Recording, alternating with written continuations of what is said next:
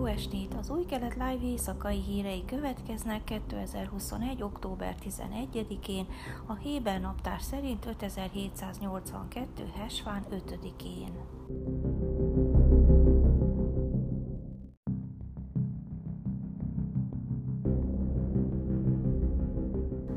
A külügyminisztérium kinevezési bizottsága vasárnap David Govrin jelölte ki Izrael állandó marokkói nagykövetének, aki eddig ügyvivőként szolgált az országban. Marokkó és Izrael tavaly decemberben az Egyesült Államok közvetítésével megállapodtak abban, hogy normalizálják kapcsolataikat az Ábrahám egyezmény keretében. A két ország később megállapodást írt talán közvetlen járatok indításáról. Augusztusban Jair Lapid külügyminiszter történelmi látogatást tett Marokkóban, ahol részt vett a Rabati izraeli összekötő iroda újbóli megnyitóján, és találkozott a helyi vezetőkkel.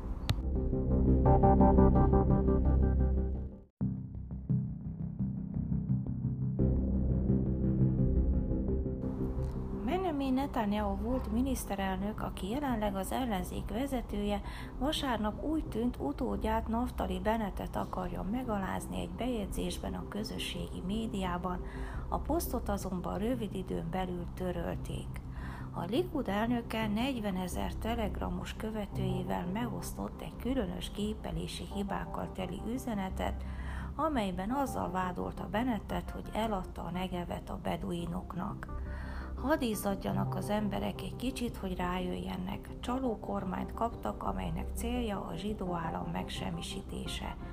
Bennett már eladta a Negevet, és a beduinok már is megmutatják ki a Negev új főnöke. Állította a bejegyzés, melyet néhány perc múlva töröltek. A Ynet megkeresésére válaszolva Netanyahu irodája közölte, az ellenzék vezetőinek Telegram fiókját feltörték, de bizonyítékokkal nem támasztotta alá az állítást. Egyes felhasználók azt feltételezik, hogy nem egy hacker állt a poszt mögött, hanem Netanyahu egyik megbizotja, aki egy hamis fiókot használva akart hozzászólni a volt miniszterelnök egyik bejegyzéséhez, de véletlenül a korábbi miniszterelnök saját fiókjáról posztolt.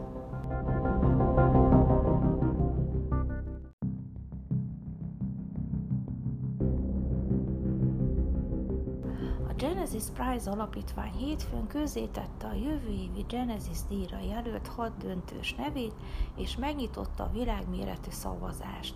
Az 1 millió dolláros Genesis díj, amelyet zsidó Nobel-díjnak is szoktak nevezni, rendkívüli személyeket tüntet ki kiemelkedő szakmai teljesítményükért, az emberiséghez való hozzájárulásukért és a zsidó értékek iránti elkötelezettségükért. 2022-es díjazott Steven Spielberg nyomdokaiba fog lépni, aki tavaly nyerte el a neves elismerést. A 2022-es díj döntősei Albert Burla, a Pfizer elnöke és vezérigazgatója, akinek vezetésével a vállalat kifejlesztette a COVID elleni védőoltást. Sasha Baron Cohen, díjnyertes színész, producer, rendező, filantróp és társadalmi aktivista. Diane von Fürstenberg, ikonikus divattervező és filantróp. Yuval Noah Harari, a legolvasottabb izraeli szerző, filozófus. Scarlett Johansson, díjnyertes színésznő, társadalmi aktivista. Serge Klarsfeld, legendás náci vadász és emberjogi aktivista.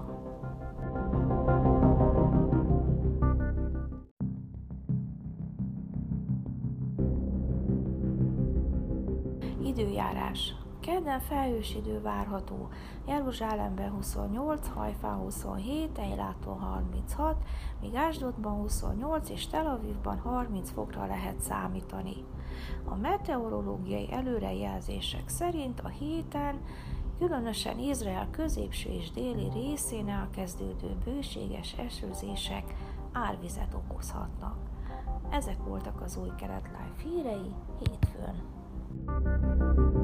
Thank you.